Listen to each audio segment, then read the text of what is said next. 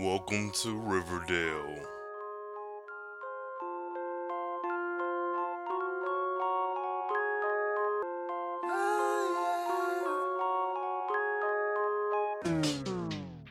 Welcome to Riverdale is a carefree black nerd review show. We're going to explore the weekly shenanigans and hijinks of the newly rebooted rebooted Archie universe. Um I don't know. Uh anybody who watched the Riverdale um pilot first episode last week? Shit, what are your thoughts? Mine are a lot. I have a lot of thoughts. Um, my general impressions or first impressions of the show, however, is um, that I enjoyed it. I liked it. Um, CW has been cranking out content for quite some time on the DC side of things. Um, although I don't watch regularly, the shows that I do catch, The Flash, The Arrow, Legends of Tomorrow, and Supergirl, they are cinematography wise, excellent shows. They um are pretty good in every other aspect, you know, as far as good as the superhero show can be. And so kudos to them. I'm not really in it for the long haul with those just because that's just not where I'm at in my life right now. But this Archie reboot, when I first saw the trailer, I didn't think that um I thought, okay, they're switching things up and it'll be interesting. But now that I've actually watched the first episode, I am in it for the long haul. So this is the your official welcome to the Archieverse review show. Uh, welcome to Riverdale. Um, let's see. I started off. Uh, of course, I used to read Archie as a kid. There was always an Archie Digest uh, at the grocery store in the checkout lane. I um have I don't know around here somewhere at the very least five Archie books. Now with this new reboot that they've done in the comic book universe, where they're now expanding on the Archie universe and have the different titles, um, I haven't really been keeping up with that. I've been kind of keeping my ear to the ground or to the internet to see what the reviews are, what do people like. Uh, I did, however, pick up the first trade of the Jughead uh, comics, and I haven't gotten all the way through it. But Jughead has always been a character who I like, so I'm sure. Reading over the first two issues in that trade, I enjoyed it, so I can only imagine it ends the same way it started as a good book. But this hard reboot that we have on the CW side of things has really got me excited. Um, mainly because of its push for inclusion. Um, all in all, before getting into the, the plot or anything, the cast is more diverse than they've been in Archie comics, and it's kind of brought up to that 2016 17 social aesthetic that we're used to. Um, there's Kevin Keller, who is the newly introduced gay character in um, in the Archie universe. Uh, Pops Pops Tate is played by a black man. Josie and the motherfucking Pussycats are natural black girls. Oh my god, all three of them. Um, Reggie Mantle is Asian. Veronica Lodge and her mother. Um, her mother, Hermione Lodge. Ugh, and I may be mistaken, but I believe she's Mexican. Um, and then Veronica Lodge would be Mexican or Mexican and white, I believe, uh, and kick myself in the head for not knowing right off the bat. But all in all, the inclusion is there. Um, aside from that, the story is uh, pretty much a who done it. This show gives you um, very much brings you back to the 90s. It gives you those 90210, that clueless, that um, in, um, Cruel Intentions, uh, Mean Girls vibe, and I really enjoy that. A lot of people don't, um, but hell, enough people do because we have a whole series of this. But it's uh, it's slightly campy. It's very um, I don't know. It's just right up my alley. This is what I grew up watching. Uh, like I said I, before, I watched soap operas with my grandmother as a kid. So this is right in my wheelhouse. I think I'm the target audience for this show. Uh, ta ta ta. I um, I'm hopeful for this season. I'm not sure if it's ten or thirteen episodes. I believe it's thirteen. Um, but all in all, the show starts, of course, with Cheryl Blossom and Jason Blossom, the fraternal redhead twins, um, wealthy twins of uh, Riverdale, going on a Fourth of July boat ride into uh, on a lake in Riverdale. And I, like I said, I didn't read a lot of the Archie comics or the new Archie reboot, but I believe in the Afterlife with Archie comic, they were like these ancestral twins, and that kind of um, translates here, even though there is no physical or romantic like uh, back and forth between the two because their shot is so kind of quick, maybe a minute's worth of footage of them together. It's still very. It gives you that creepy vibe. Um, they're wearing all white. Cheryl has on these like lace white gloves. They get into a boat, and uh, as you can expect, Cheryl returns without Jason because he's dead, and uh, that kickstarts the the whole "this ain't your grandmother's Archie." um, I'm not familiar with all of the characters, but um, there's the Dilton, who's kind of like the little bookworm nerd guy. He's there in the beginning with his scout troop. Um, as Cheryl is,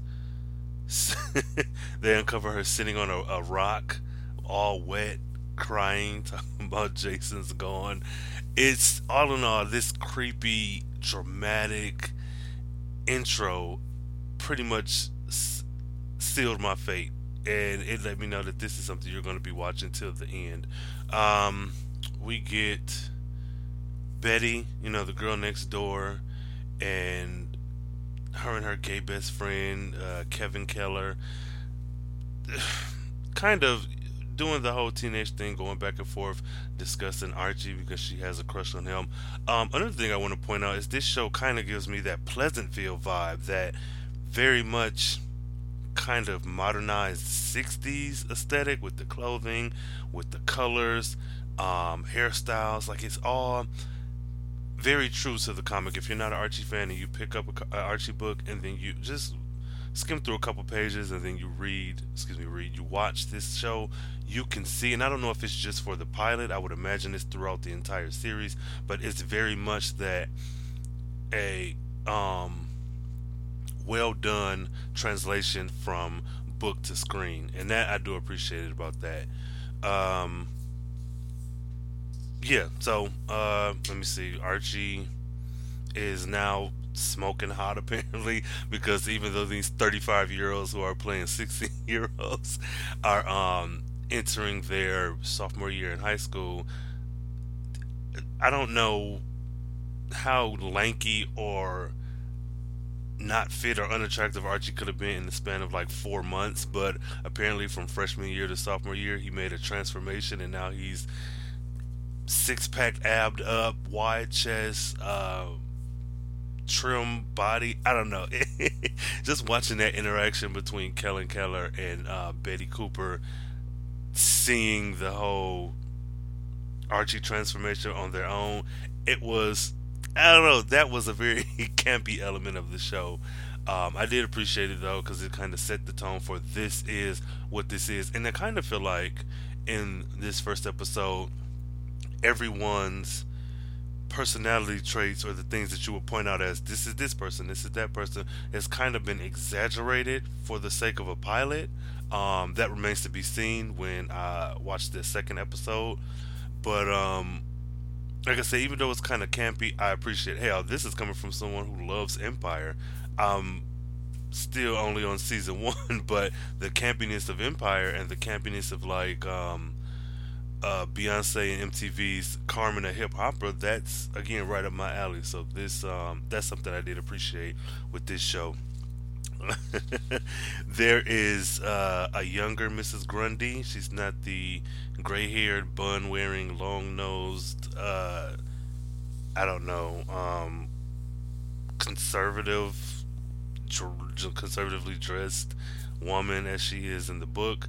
She is just kind of what they did with Aunt May in the uh, Marvel universe, where they de-aged her and enhanced her womanliness, her sexuality. Uh, we get glimpses at Archie and Miss Grundy having a unsolicited affair, and uh, oh, if I didn't say already, um, this is a spoiler-heavy show, so if you haven't seen it, you know, I say pause it and come back, or power through it and watch this first episode for yourself. Um, the first episode that is entitled "The River's Edge," I believe.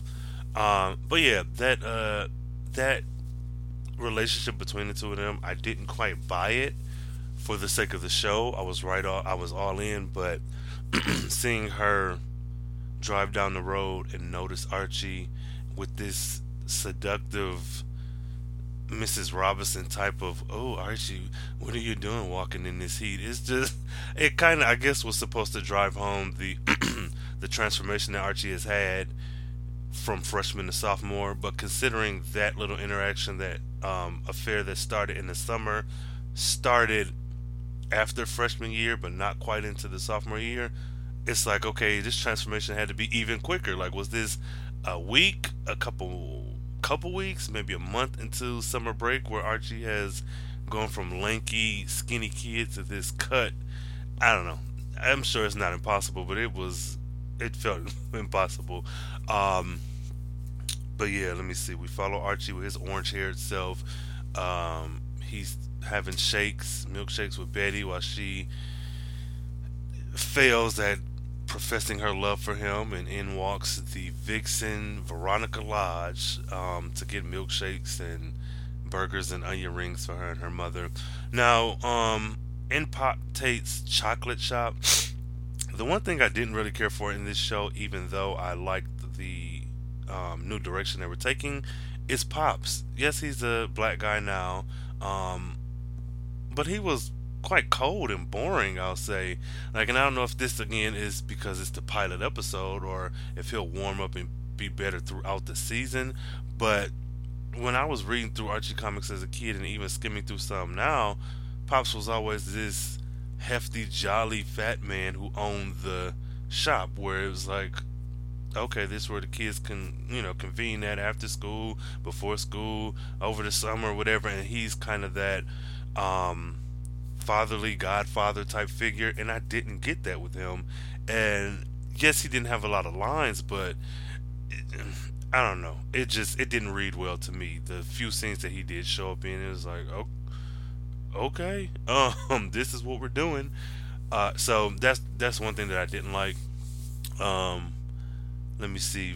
Veronica meets Archie, and then that classic rom com or movie trope or whatever where Archie is listening to Veronica trying to spill her I mean Betty trying to spill her guts and walks this hot girl Veronica and now she's interrupt this confession and after all is said and done Archie gets to the classic oh what were you saying? Where Betty responds oh it was nothing. I'm like eh okay. I mean it's cute. It works with the show but I was just like God damn it, Betty, if you like this boy, you live right next door to him, shake him. That's the other thing. Her and Kevin Keller um, talked about, oh, Archie got hot over the summer. And before that, she was saying how she hadn't seen him. I'm thinking the summer is what, two and a half, three months? You live right next door to this boy. Your bedroom window and his bedroom window are mirrors of each other. You mean to tell me you've gone the entire summer and haven't seen this boy physically?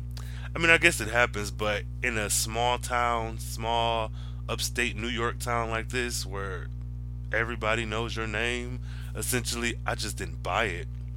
Um, also, one thing I want to point out is that Betty uh, is a Toni Morrison fan, and she's met Toni Morrison in the continuity of this series. She was explaining to Archie her um, her book club something. What did she say? Uh, something about essentially, you know, Toni Morrison is my favorite author, and she has me wanting to do such and such or whatever, and I met her in this, then the third, and that took me back, and I was like, okay, well, shit, y'all ain't holding back on this. Betty is a Toni Morrison fan. If Toni Morrison pops up in this series, be it for a scene or for a couple minutes, y'all just might hear me scream wherever you are listening to this podcast. You'll probably hear me scream at the top of my lungs because I'm like, okay, Betty, I see you. Uh, so I thought that was a nice little um, little touch. Um, let's see. Fast forward to Betty showing Veronica around the school with that classic teenage mean girl type of, oh, I'm from New York and this school is so boring and look at me i'm i'm so hot i don't have a book bag i just carry a purse. And it's it's um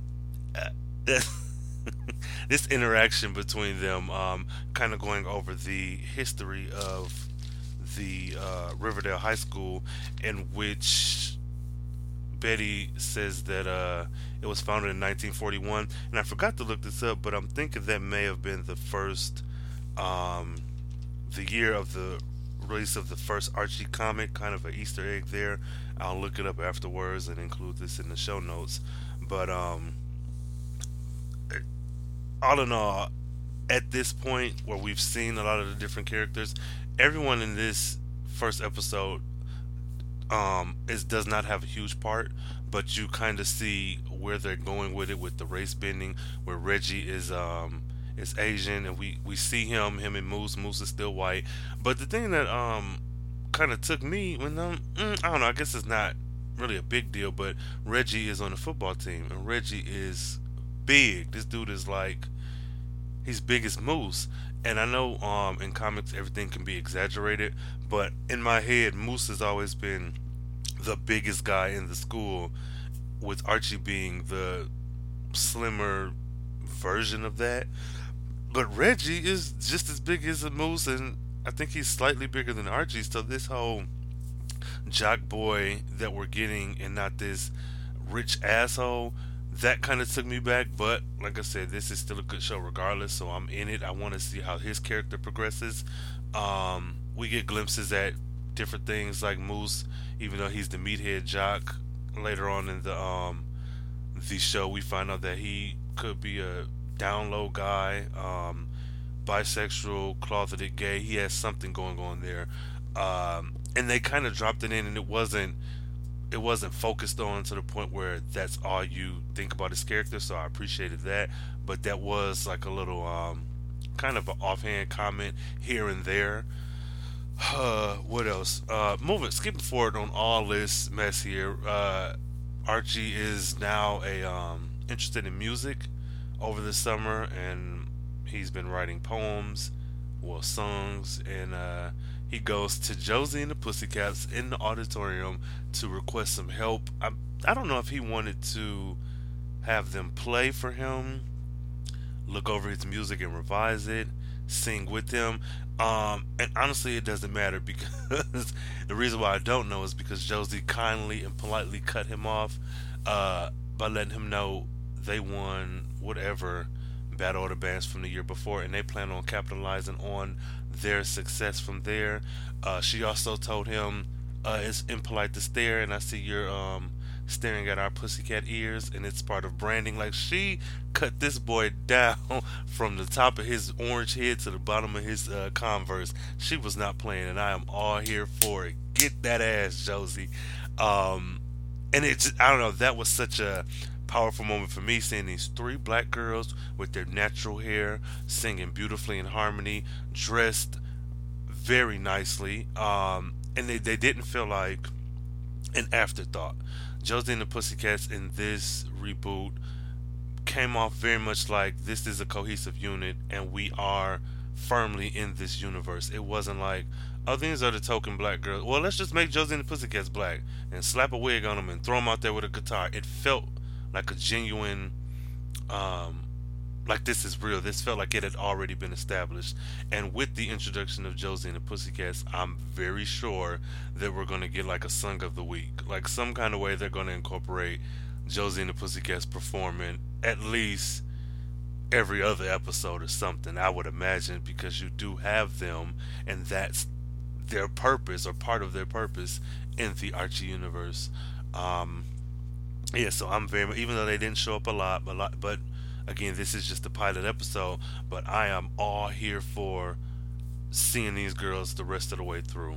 Um, skipping forward a little bit, even when I looked at the previews for uh, this week's, this next week's episode, Josie still had her natural hair and it was styled different. It it's just little touches like that make me excited for this show. Yes, the cast is uh, still predominantly white, and I'm pretty much fine with that because it's in line with Archie. But they're doing things that are um, kind of embracing the differences and and being more inclusive. Even with the Kevin Keller character who is gay, he's very much that 90s movie sitcom gay best friend, but he's not he's not a caricature if that makes any sense. I feel like he's very much a fleshed out character. Even with Cheryl Blossom being the bitchy senior alpha dog, she even comes off as yes, I'm bitchy, but there's more. It might be just because her twin brother was murdered, killed, found dead, but um, yeah, all these, all of these stereotypical characters that we have in this show still seem to be flushed out. They don't seem to be just, oh, I'm the nice girl. Oh, I'm the gay guy. Oh, I'm the rich girl. They seem to have more to them. And uh, I mean, I guess if you disagree, hit me up, tweet me, email me, let me know. Um, and we can talk it out, we can fight it out, we tweet it out. But I think that they did a really good job, um, especially with a pilot having to cram so much into it and give you the backstory and set you firmly in this world before going forward. I think they did a pretty good job at getting a lot of these um, types across to you in a quick fashion, in an entertaining fashion, in a cohesive fashion, and leaving you wanting more. Um, let me see. There was a um, a point in which I believe at lunch where Veronica and Betty, uh, Veronica joins Betty, Kevin, and Archie listening to his music. Cheryl comes over with that again, pompous, rich, mean girl, quippy lines, this sassy attitude, and she, there's an exchange between her and Kevin Keller where she's talking to Veronica and telling her, "Oh, you must join the Vixens, the cheerleading squad." He turns to her and says, um, "Oh, is cheerleading still a thing?" Whereas her response to him, which made me fall fall out of my seat, was, "Oh, is being the gay best friend still a thing?" And that again took me to those '90s teen movie moments where it was just like, okay, I'm, I'm this is the stuff that I live for. I, call me campy, call me childish or corny. I just that had me smiling. Um, let me see. Uh, we see we meet Betty's mom, who is very much um, there's something going on with her because apparently Jason uh, Blossom, who is dead, had a relationship with Betty's older sister Polly, and I can't quite remember if Polly is a actual character from the Archie Digest books or if she's someone who's been created over the comics or just for the show. Um, I don't know. It doesn't matter either way because it, it still fit.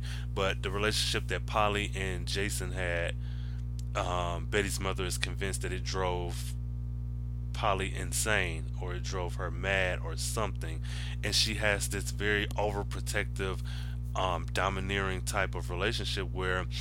Um, you can say she's a bitch or she's mean or she's evil or whatever, but even though she's written in a way where you're not supposed to like her, I still kind of see something there because hell she's essentially just trying to make sure that her other daughter is okay. She wants her to have extracurricular activities. She wants her to um, graduate high school. She wants her to go on and do better things than her sister did um, to the point where she's giving that girl adderall. Now the scene where she gives betty the adderall and she says oh you you didn't um you didn't apparently you forgot to pick up your prescription that can be read a few different ways. One, I felt like, okay, maybe she's forcing this Adderall onto her daughter. But at the same time, it's almost like, well, this is something that you need. We don't know if Betty has some anxiety problems that she's not dealing with. And she she literally did not pick up her medicine, not because she didn't want to.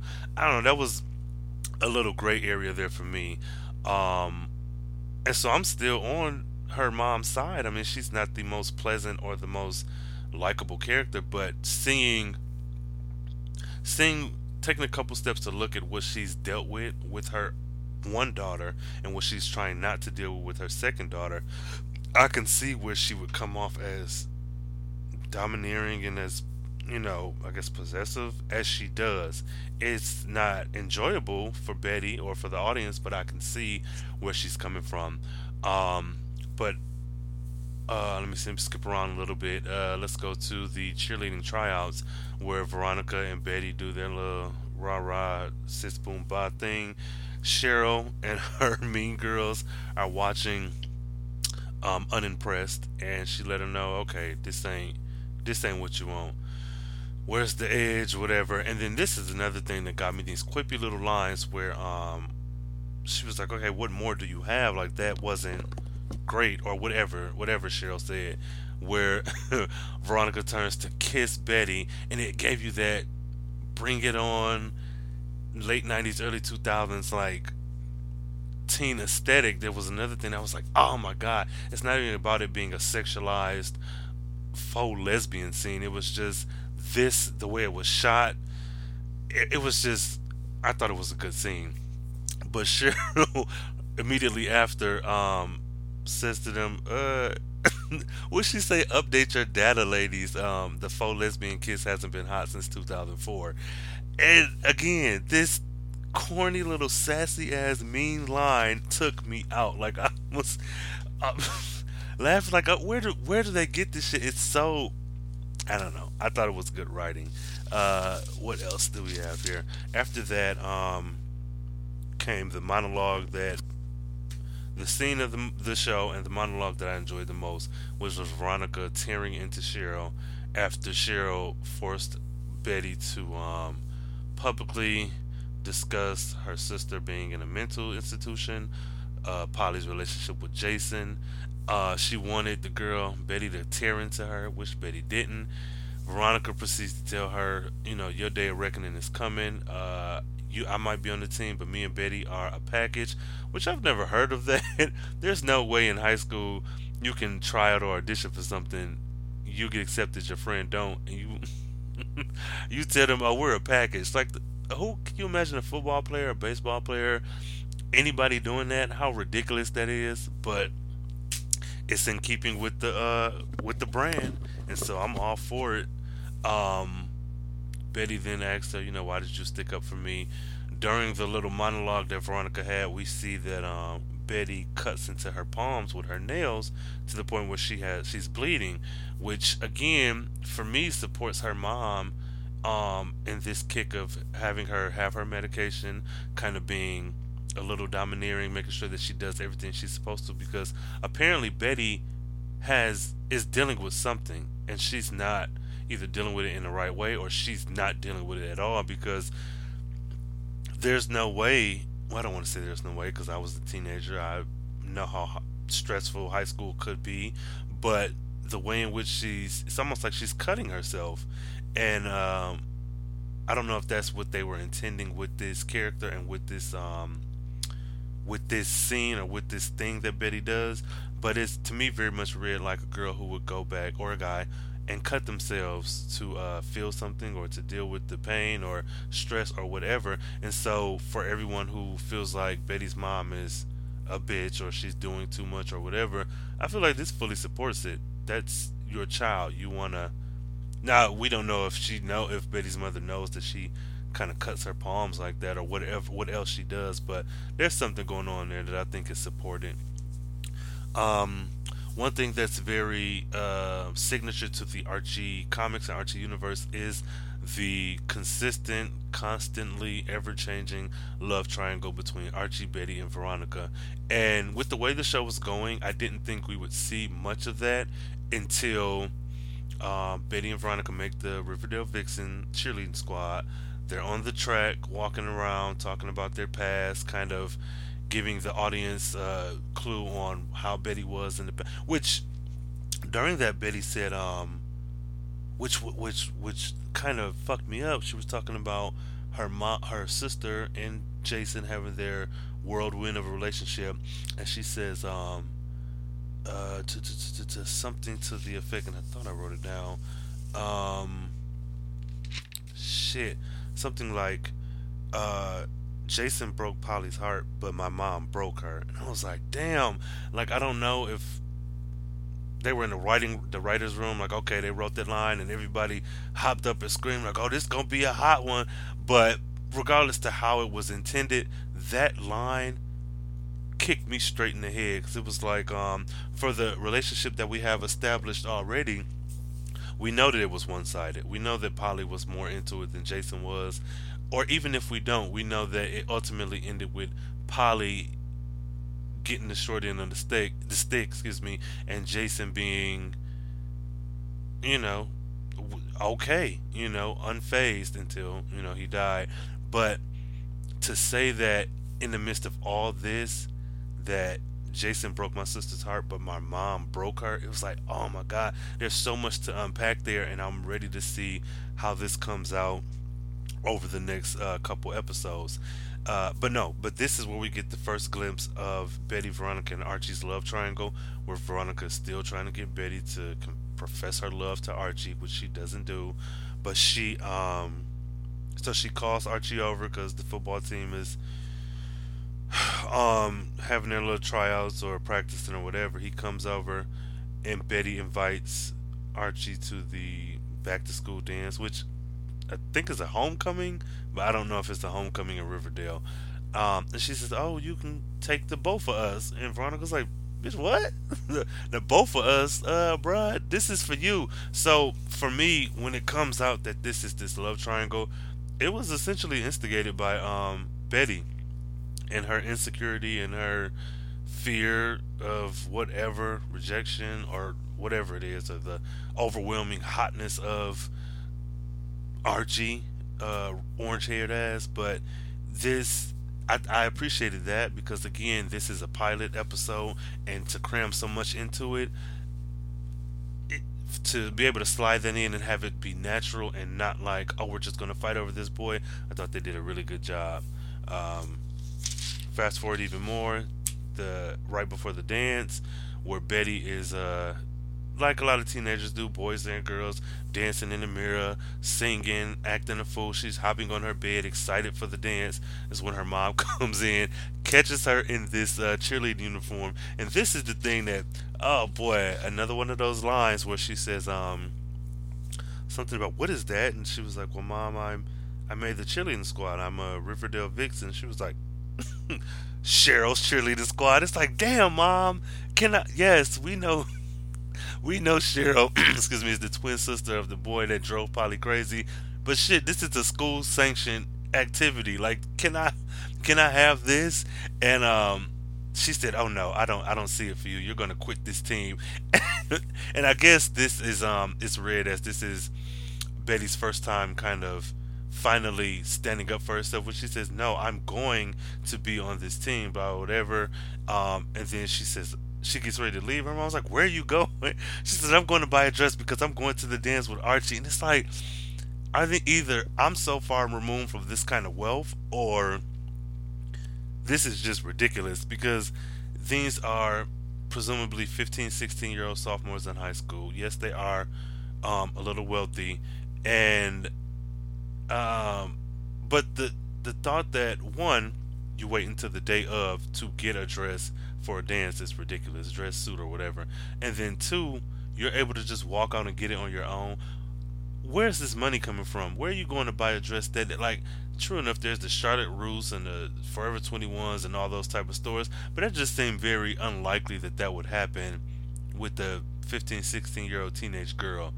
Um, additionally, Betty um, said something about me, Archie, and Veronica are going out and this and that.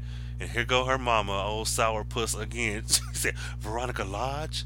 Uh, girls like her and Cheryl don't hang out with girls like you. And I was like, God damn, I'm trying to be on your team, uh, Mrs. Cooper, but you, you are, you are, you mean, girl.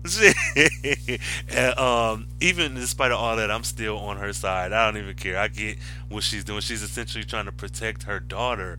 Um, Veronica Lodge's mother, Herm- Hermione Lodge, um, I didn't mention before, her and Archie's dad have some type of history. They dated back in high school, so I'm sure. Um, and his dad is Luke Perry. Uh, forgive me if I got that wrong, but um, I'm sure, and we all see it. That's going to be explored more down the line. Uh, that she left him for the rich guy and went off to New York and whatever. So that's kind of a little side plot. And I actually like this side plot because um, following Hermione's story, she um, in the beginning her and Veronica fell from grace. They had to show up back in Riverdale in this nice little western style fancy hotel, condo, high rise, whatever. Um, then she goes to try to get a job at Archie's dad's construction company doing the books. Um, we give a little backstory where he says, you know, your uh, husband embezzled money or whatever, so it wouldn't look good me having you on staff. She, uh, they discussed their little failed relationship back in high school, and um, she shows up back home in one scene. I forget where it falls in the episode, but there's a bag, a big like expensive bag uh, sitting on her table, and the doorman says, "Oh yeah, the I don't know airport or whoever found the bag that you uh, lost and, and and brought it over here." And she's obviously confused and walks over to the bag, unzips that uh, motherfucker, and what does she have? She got a bag that's uh, full of money. So Hermione Lodge got a bag um, looking like a bag of money. I don't know. That's my failed Rick Ross uh, joke. but um, yeah, and it's very uh, like it's her scenes were few and they were quick, but out of all of the adults in the series, I'm very much interested in Hermione Lodge. What happened with Hiram? I believe her, the father's name is. What what's going on with him? Is he in jail? Uh, where is he? How are these connections? He's not even being on screen, and he's a more interesting character as far as adults are concerned than Archie's dad, and then any other. Well, Hiram and Betty's mom, and then Veronica's mom as a very close second are my the storylines I'm trying to follow. I want to see what's going on with them. Um, what else? Okay, after the dance, everyone is invited back to Cheryl Blossom house where she has a plays a very classic game of spin the bottle ugh, whatever. Um, it's for seven minutes in heaven with Archie. The bottle lands on Veronica, which even though it landed on Veronica, watching through this episode two or three times, it looks like it was right between Betty and Veronica. Um, Veronica objects. This again is after the kind of love triangle has been, the seed has been planted, and um, because all this time Veronica has been showing interest in Archie before she knew that Betty was interested in him. But Cheryl, of course, says, Well, if you decline, I'll be forced to do seven minutes in heaven with him. Well, she's read as the slutty girl, as the rich, mean girl, so we know Veronica has to take that bullet for her friend because you would much rather your friend go in and have seven minutes in heaven with Archie than a girl who hates you. I don't know. It's whatever. It's teenage angst at its worst and at its best. Um, while in the closet, they gave a very much um, romantic will he or won't he, will she or won't she moment, playing, you know, giving questions to each other back and forth. And I like that. It was pretty cool. Um, but once they left the closet, Betty is gone and we need to go look for her. And the way, either this the way it was edited or the way it was written. This was weird because they were in there, they almost shared a kiss, they left, Betty was gone, um, and then they ran and looked for her. Well, Archie is running after Veronica, like, oh, well, let me go look for her with you. And she's like, well, don't you think that'd be crazy? She wouldn't want us together looking for her. Like, we just went into the closet for seven minutes. I'll stop right there. One, Archie, this is your best friend. You don't need somebody else to look for her. This is your best friend for however long since childhood. Why are you not just looking for her on your own? Second thing, we cut from this scene directly to Veronica going home and laying on her mother's lap and kind of decompressing. How much looking did you look for this girl, and how much looking are you going to get accomplished in a city you've never been in before? You're the new girl in town. Are you just driving around these random streets yelling for Betty? Because I'm thinking Veronica would have probably ended up in some area of town where Betty would never go. Like, I don't think they've established that Veronica has been to her house. So it's just like, this is weird. Nobody actually looked for this girl. So we don't know what's going on. Um, and then we get to the end where Archie shows up at Betty's house and with the very um I don't know, the undone tie and the unbuttoned shirt and it's like oh, you know, we were looking for you or whatever he said. I don't know. It's of no consequence. But Betty says, you know, because she confessed her love to him um, at the the dance about them being a power couple or just a couple, and his reaction was very. I don't know. I guess it was natural, but it was like, damn, dude, you gotta act like she has the plague, because he was like, uh, what? Like, no, like essentially, I don't like you like that. And um, the line he gives her when she asks him, you know, is that so strange to see us as a couple or whatever? Is that you're too good for me? Man, I was waiting for Betty to slap the shit out of him. Don't give me this tired ass. You're too good. Like what? Nothing has been established that he's some kind of fuck up or he's some bad boy or he's just this bad influence. You've literally been next door neighbors and best friends since childhood why not just decline her offer of a relationship? Say no, I'd much rather us stay friends. What is this? You're too good for me. Because for me, that's still kind of leading her on. Because it's like there could be something there, but you're too good for me. Like we we could possibly have something, or I could feel something for you, but you're just too good for me. It's like, eh, that was a cheap cop out.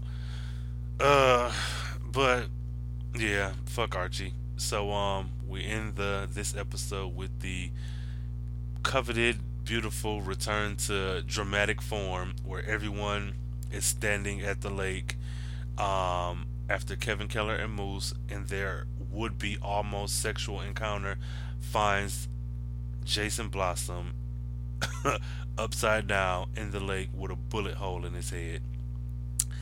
Uh, I didn't even address Archie and Grundy's relationship where they um, heard a gunshot on the 4th of July and couldn't tell anybody because they have to explain why they were there together. And that was very much I Know What You Did Last Summer type of feel, and it's part of the show, but it, it wasn't that interesting.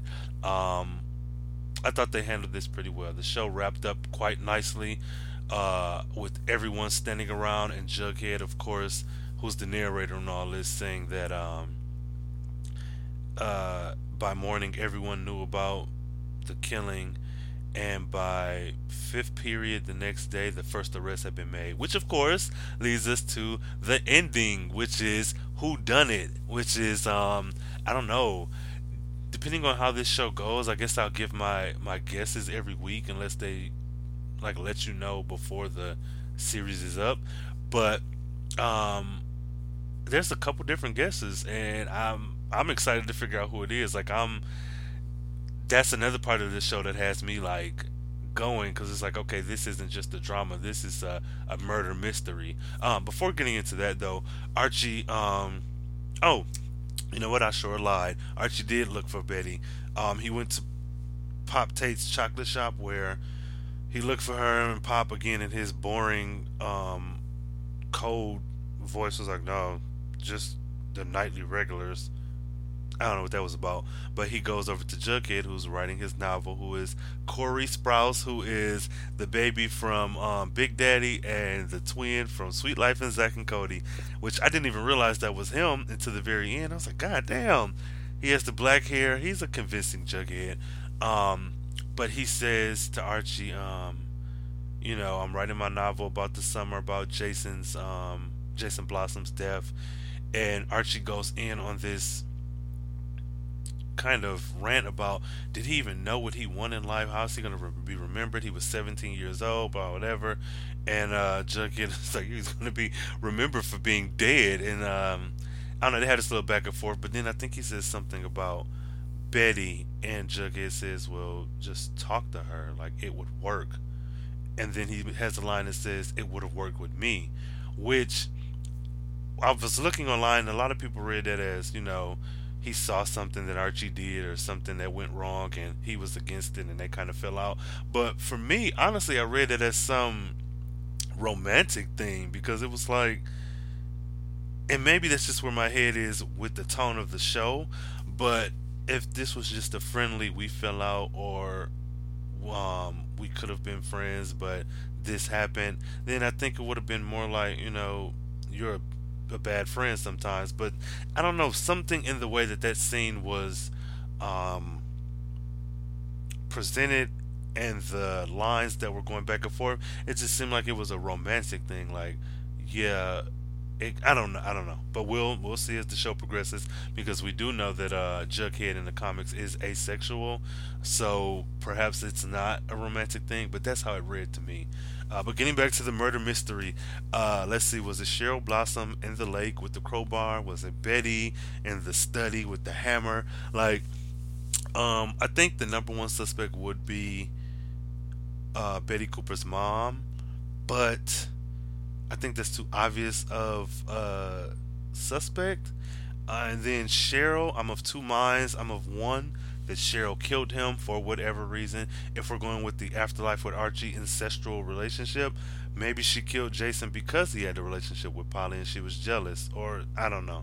But then again, it's like, is she also a too obvious of a suspect because this is her identical twin and they were found they were out together that day or maybe she hired someone to shoot him in the head or I don't know um so right now I'm with Cheryl a possible Cheryl and uh, I don't want to go with Betty Cooper's mom uh who else has motive maybe Polly maybe Polly escaped the mental institution and shot him if she was that emotionally scarred um I'd say maybe Betty because maybe Betty is fighting to contain whatever anger she has, which we see throughout the show. And this one time she let loose and shot him. Um, hmm, who else? I don't really know. So I'll say at the top of my list is Cheryl with a 50 50. Um, and then I'll say possibly Polly. Um, again, I don't know. You know, yeah, we'll say Cheryl, Polly, um, Betty's mom, and then Betty. But then I'm thinking like, dang, these are maybe too obvious of um of answers, but I'm, I'm still gonna go with it. So we got Cheryl as a 50-50 number one. Then I have a Polly as a more likely, and then Mommy Cooper, Mommy Dearest Cooper, um, and then Betty coming in at a close fourth. Um, who else? I don't think anybody else hated Jason. So I'm gonna stop there. So we got Cheryl, Polly, Mommy Dearest Cooper, and Betty. Those are my predictions for the first episode. Um, so we'll we'll see how this fleshes out, uh, and if my ideas change on the after the second episode. but uh, I don't know. This has been Welcome to Riverdale. Uh, I'm excited about this series and what's going on in the future. so, you know, this is a Carefree Black Nerd review show. So I'll uh, end it here and say stay carefree, stay preppy, and hopefully stay innocent of Jason Blossom's murder. and meet me back here next week for the next installment of Welcome to Riverdale.